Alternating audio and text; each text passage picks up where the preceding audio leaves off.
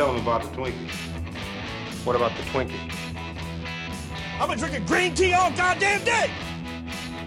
Ovaltine.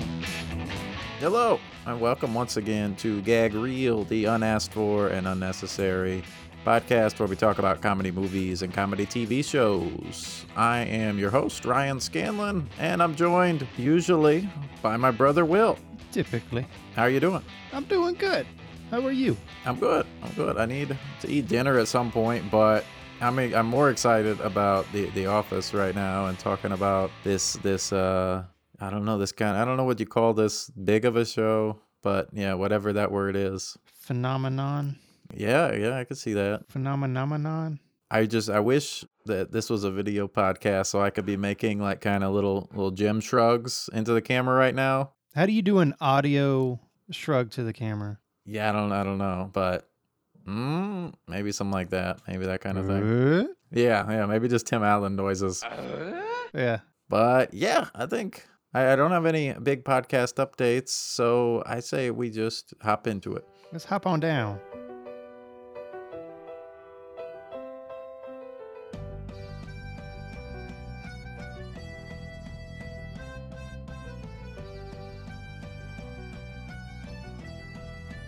Every time we've done one of these, the sitcom structure, uh, unraveled episodes has been a one off. But our new podcast idea is that every time we dive into something, we'll make it a two parter.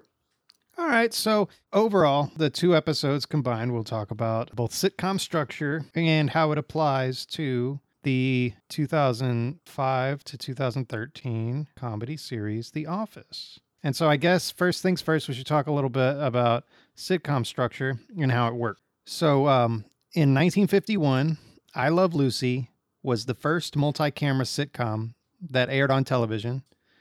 And one year later, Ozzie and Harriet was the first single camera sitcom that began airing. The two styles were different and allowed two unique types of comedy to, you know, begin to evolve on television. Um, I Love Lucy was filmed on a soundstage in front of a studio audience, and this led to performances that were more theatrical and comedy that was more broad and uh, fantastical. J- zany characters and uh, showmanship reigned supreme yeah, it was all about, you know, big, larger than life characters performing to a stage. If they could get the audience roused, then they would assume that the television audience would be, you know, excited and roused as well.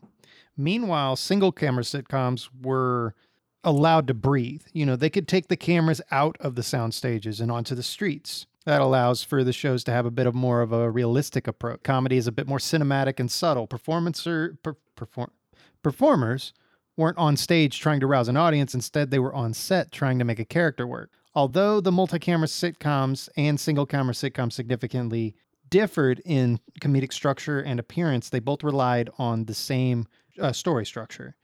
And in the early days, Ozzie and Harriet used the structure established by I Love Lucy. The characters get into trouble in Act 1 and then struggle to get out of it in Act 2.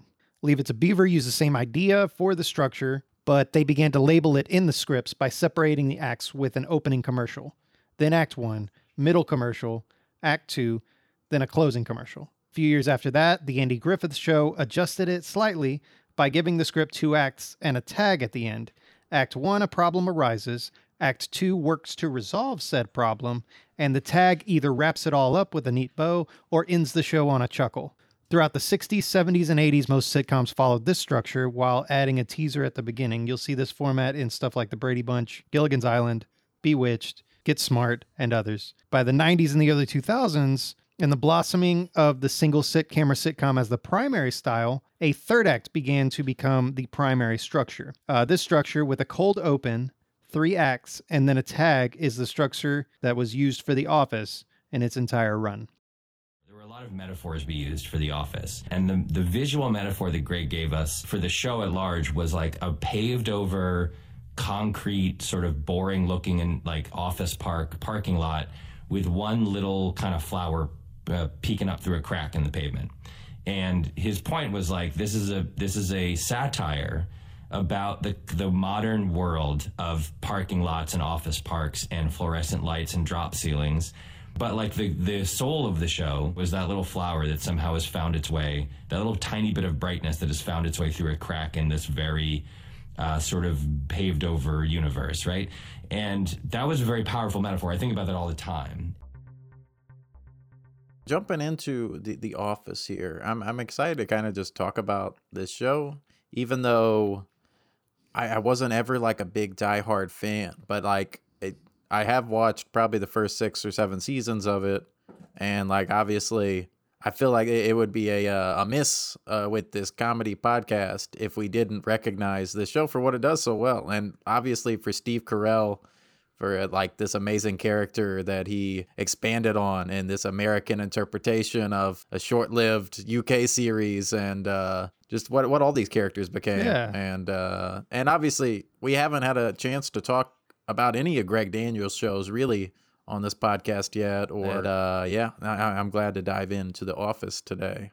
Um, it's it's a show with a lot of history, and then it's based on a show with even more history behind that. Which where, where did you want to start this? I guess Will? we'll start at the very beginning. So, the original series was a mockumentary uh, that was created by Ricky Gervais and Stephen Merchant. Just a fun fact both The British Office and the t- TV show The Trailer Park Boys began in 2001 and kicked off the whole 15 to 20 year mockumentary style that so many other sitcoms adopted.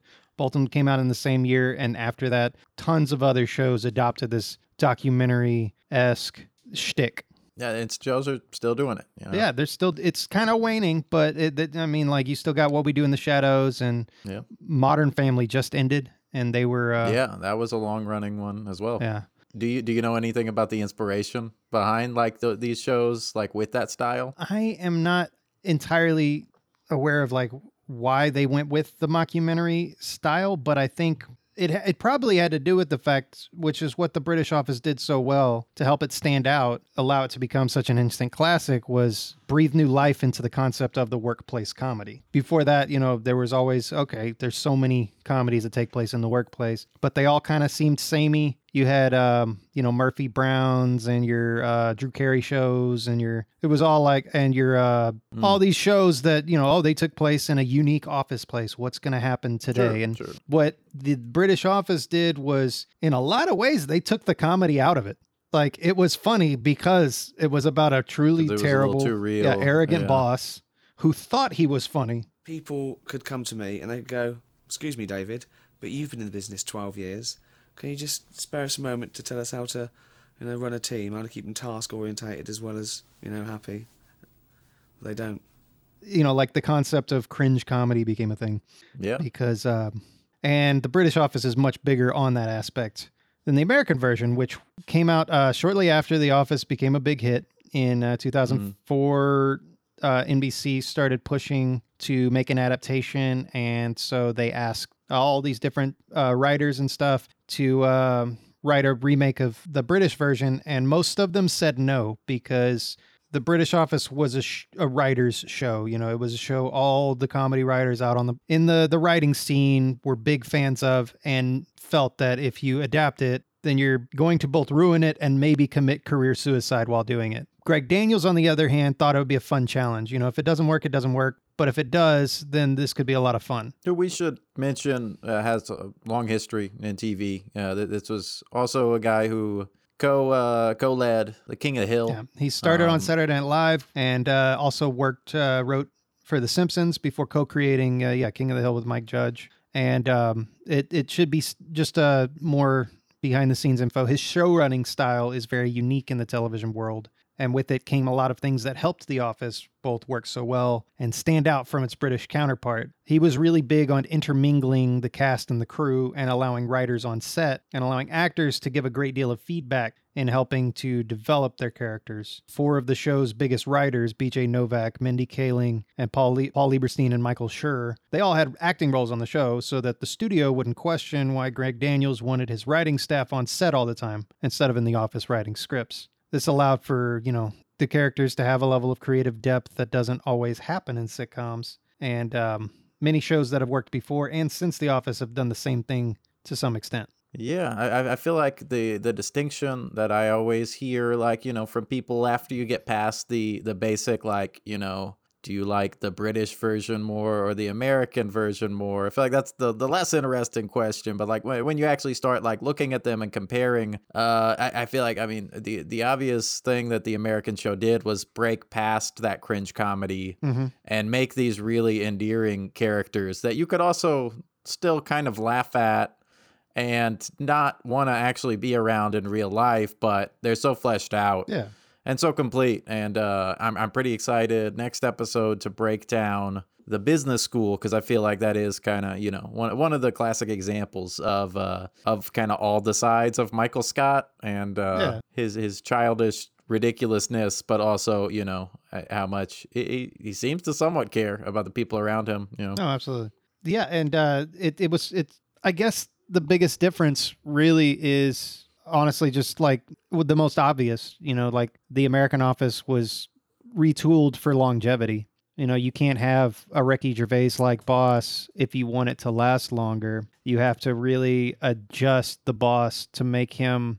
If he's going to be the focal point, you can't just roll your eyes or cringe the whole time. You've got to kind of like feel for him at times or just understand, like, okay, he might be a an idiot or a doofus or something, Mm. but you know, I, I guess uh, he's he's got a proverbial heart of gold. I think they turned the ignorance into more kind of like like childlike. Yeah. in the American show eventually, Mhm. and that this is like all coming from a, a complete place of I- idiocy, you know, Yeah. and just complete naivety, uh, rather than you know a different kind of idiocy and the the kind of blunt headedness uh, of of Ricky Gervais's typical characters. Yeah, exactly. Uh, But um, but I, I know you you've seen the entire show, and uh, I feel like you know it yeah, multiple times. I feel like you know it in and out more than me. Yeah. So I'm curious about your thoughts overall on The Office, or if you kind of have any. I think it's a show that, while it has its flaws, I think, it, but especially if you look at,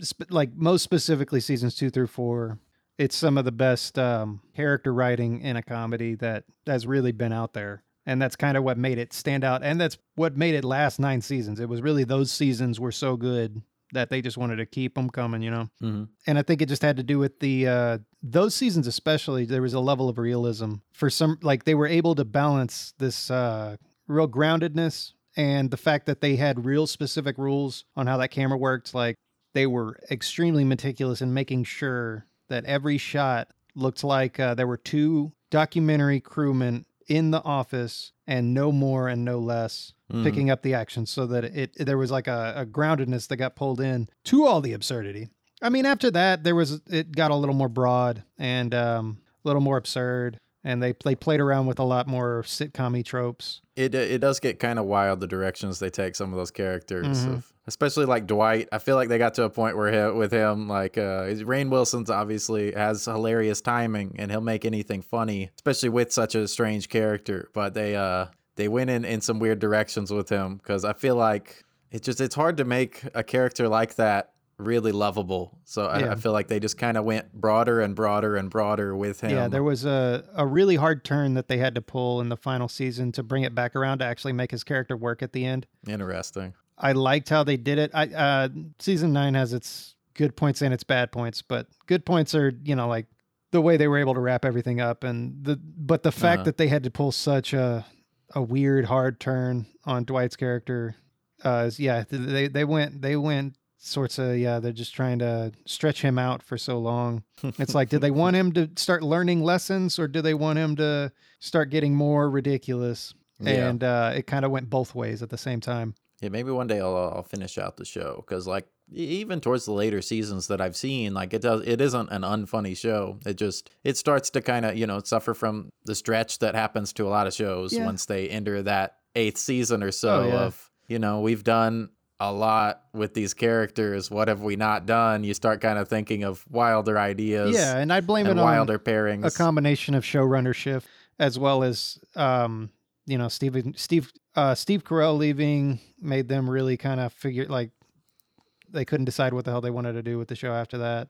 And so yeah, Mm. it's just like a season of hemming and hawing, and then another season of just like, oh yeah, we're gonna end it. How about that? Yeah, I mean, it is amazing how many seasons that he he committed to the show, though. Oh, yeah. Despite like he obviously had a pretty big film career, even as the show And was uh, going on. It was news came out last year that apparently he didn't even want to leave. That's interesting. Um, they did some sort of weird contract negotiation rug pull on him. The studio Mm. did.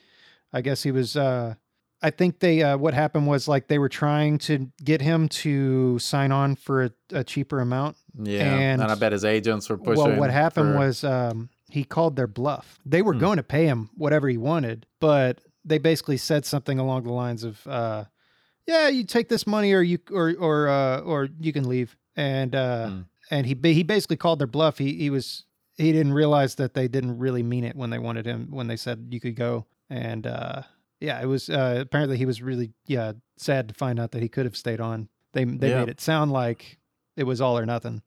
Yeah, I mean, it, it- you definitely see like in it, almost every episode just how committed he is to the character. Oh yeah. a fresh start. It's a clean slate.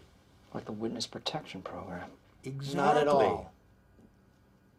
I've always wanted to be in the witness protection program. Fresh start. No debts, no baggage. I've already got my name picked out. Lord Rupert Everton. I'm a, uh, a shipping merchant who raises fancy dogs. That's the life.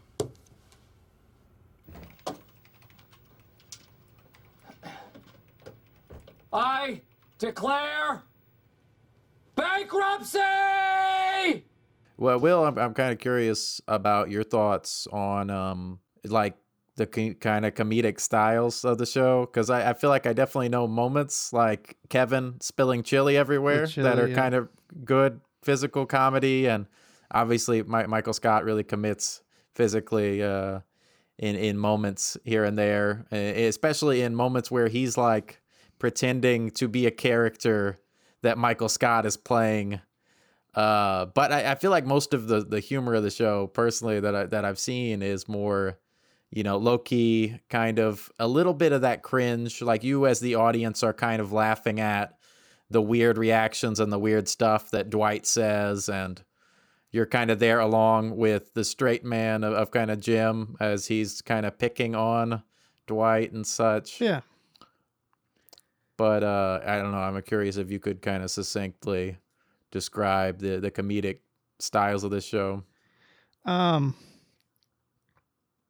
I'm always interested in like the the dynamic of the show and how uh particularly in some of the earlier seasons it'll be Michael versus the office in a way that all of the characters are the both the protagonists of the episode but he's also the protagonist but they're in conflict so there's it's like um the main character is causing the problems that Mhm. the show is trying to resolve, but he's the one who could easily resolve them, but he's like stretching the like the episode is becoming a an episode because of the fact that he won't resolve them. Yeah, it's uh, they're almost like little mini comic tragedies here and there because it's just his hubris and his like ridiculousness Like um, getting in the way. like this is a of, uh, later you know, everything. Yeah, this is a later season episode, but I feel like it works as that kind of an example. There's an episode called um I'm gonna have to look it up, but uh, there's an episode called Murder. Everyone is worried about their co- the company Dunder Mifflin is going to go bankrupt, Mhm. and so meanwhile Michael Scott keeps convincing everyone to try and play this murder mystery game, and the whole time the audience and the rest of the people in the office are really just obsessed with what's going to happen with the company and he keeps pushing mm-hmm. this game on them. And so finally like they cave and they play it. And it, and at the end you know like it turned out that he was actually intentionally distracting everybody.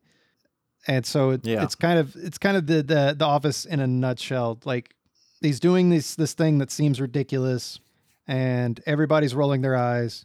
By the end you're still kind of rolling your eyes. It was ridiculous but it had a reason Yeah, yeah. I, I think that's definitely what it becomes. I, I worry, like, or I wonder if, uh, I wonder if some of those earlier ones, it was just hundred percent him being a child and throwing a fit in some of those scenarios. So I don't know if there's always intention. No, there there isn't. There was there was one episode. There, there's episodes like there's one where they have to get some papers initialed at the end of every month, and Mhm. at the end of every week, there's other papers that need to get initialed, and at the end of every quarter, there's other papers that need to get initialed. And one day out of the year, it all he has to do all of them and he refuses the entire episode to do any of them. He never does any work. And uh and that but like uh th- that's really an offshoot of uh, the the season 2 episode where you kind of learn that there is some method to Michael Scott Mhm. where he makes the uh where he has to go make a sale at Chili's to Yeah, uh, Tim Meadows' character. one. Mm. And the whole time he's just telling jokes and goofing off. And then it turns out that he's doing that to build a rapport with the salesman or the the Tim Meadows character so that he can Mhm. actually make the sale easily at the end and get him on his side rather than just making a a blanket sale that, you know, they could fall back on at any moment, you know. Yeah, like uh, you know, I feel like the the complexity, uh, like you said before, of, of what they do with these characters eventually is what makes this is such an interesting uh, show that works. And speaking of obsessing about shows, I think we should do quick recommendations to other shows and then close this episode out. Uh, I think myself, I feel like this.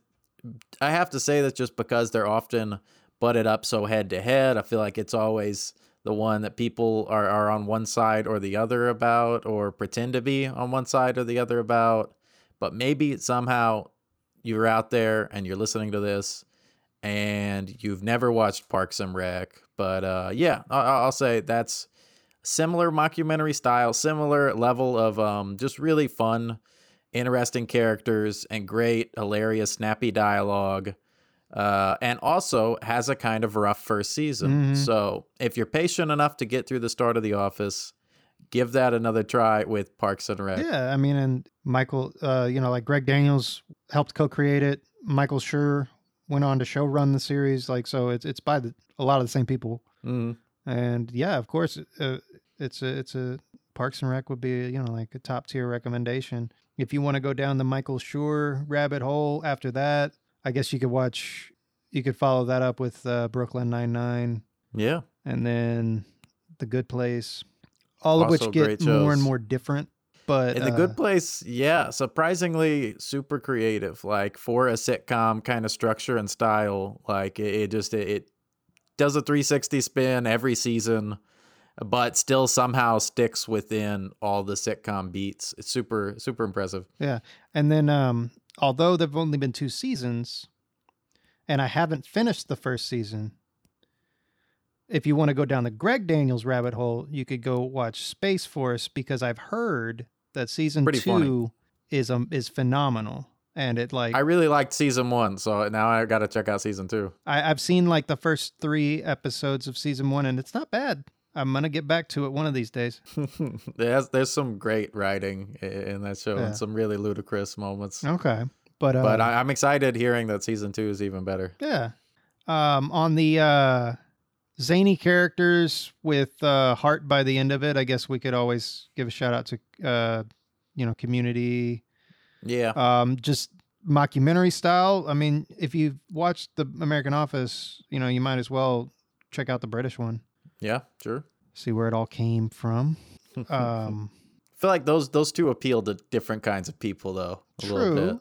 But yeah, you definitely will see a lot of the the DNA there, and it, it I think it's a comedy classic either way. Yeah, and it is fun to see the the different uh how the characters from one show were you know kind of started off copy and paste and then kind of evolved into their own thing. Like the British Office version of Dwight is similar but very different, Mm-hmm. and the uh, British Office version of Kevin is really one note. Yeah, I think that's it for this episode on kind of the background of The Office and our thoughts overall on the show. This was kind of our, our a spoiler free ish kind of look in, into the show. But next episode, we will be doing our full classic sitcom breakdown, spoiler episode of The Business School, which is season three, episode, was that 18? 17. which is season three, episode 17 of The Office. So I think though I watched this all through Peacock, where it is free to watch. So yeah, Yeah, join in, join in, watch the business school, check it out. and come join us next episode where we'll completely break it down and talk about all the funniest moments. Gaga doodle doo. Yeah, enjoy yourselves. Yeah, keep it real. It's over now.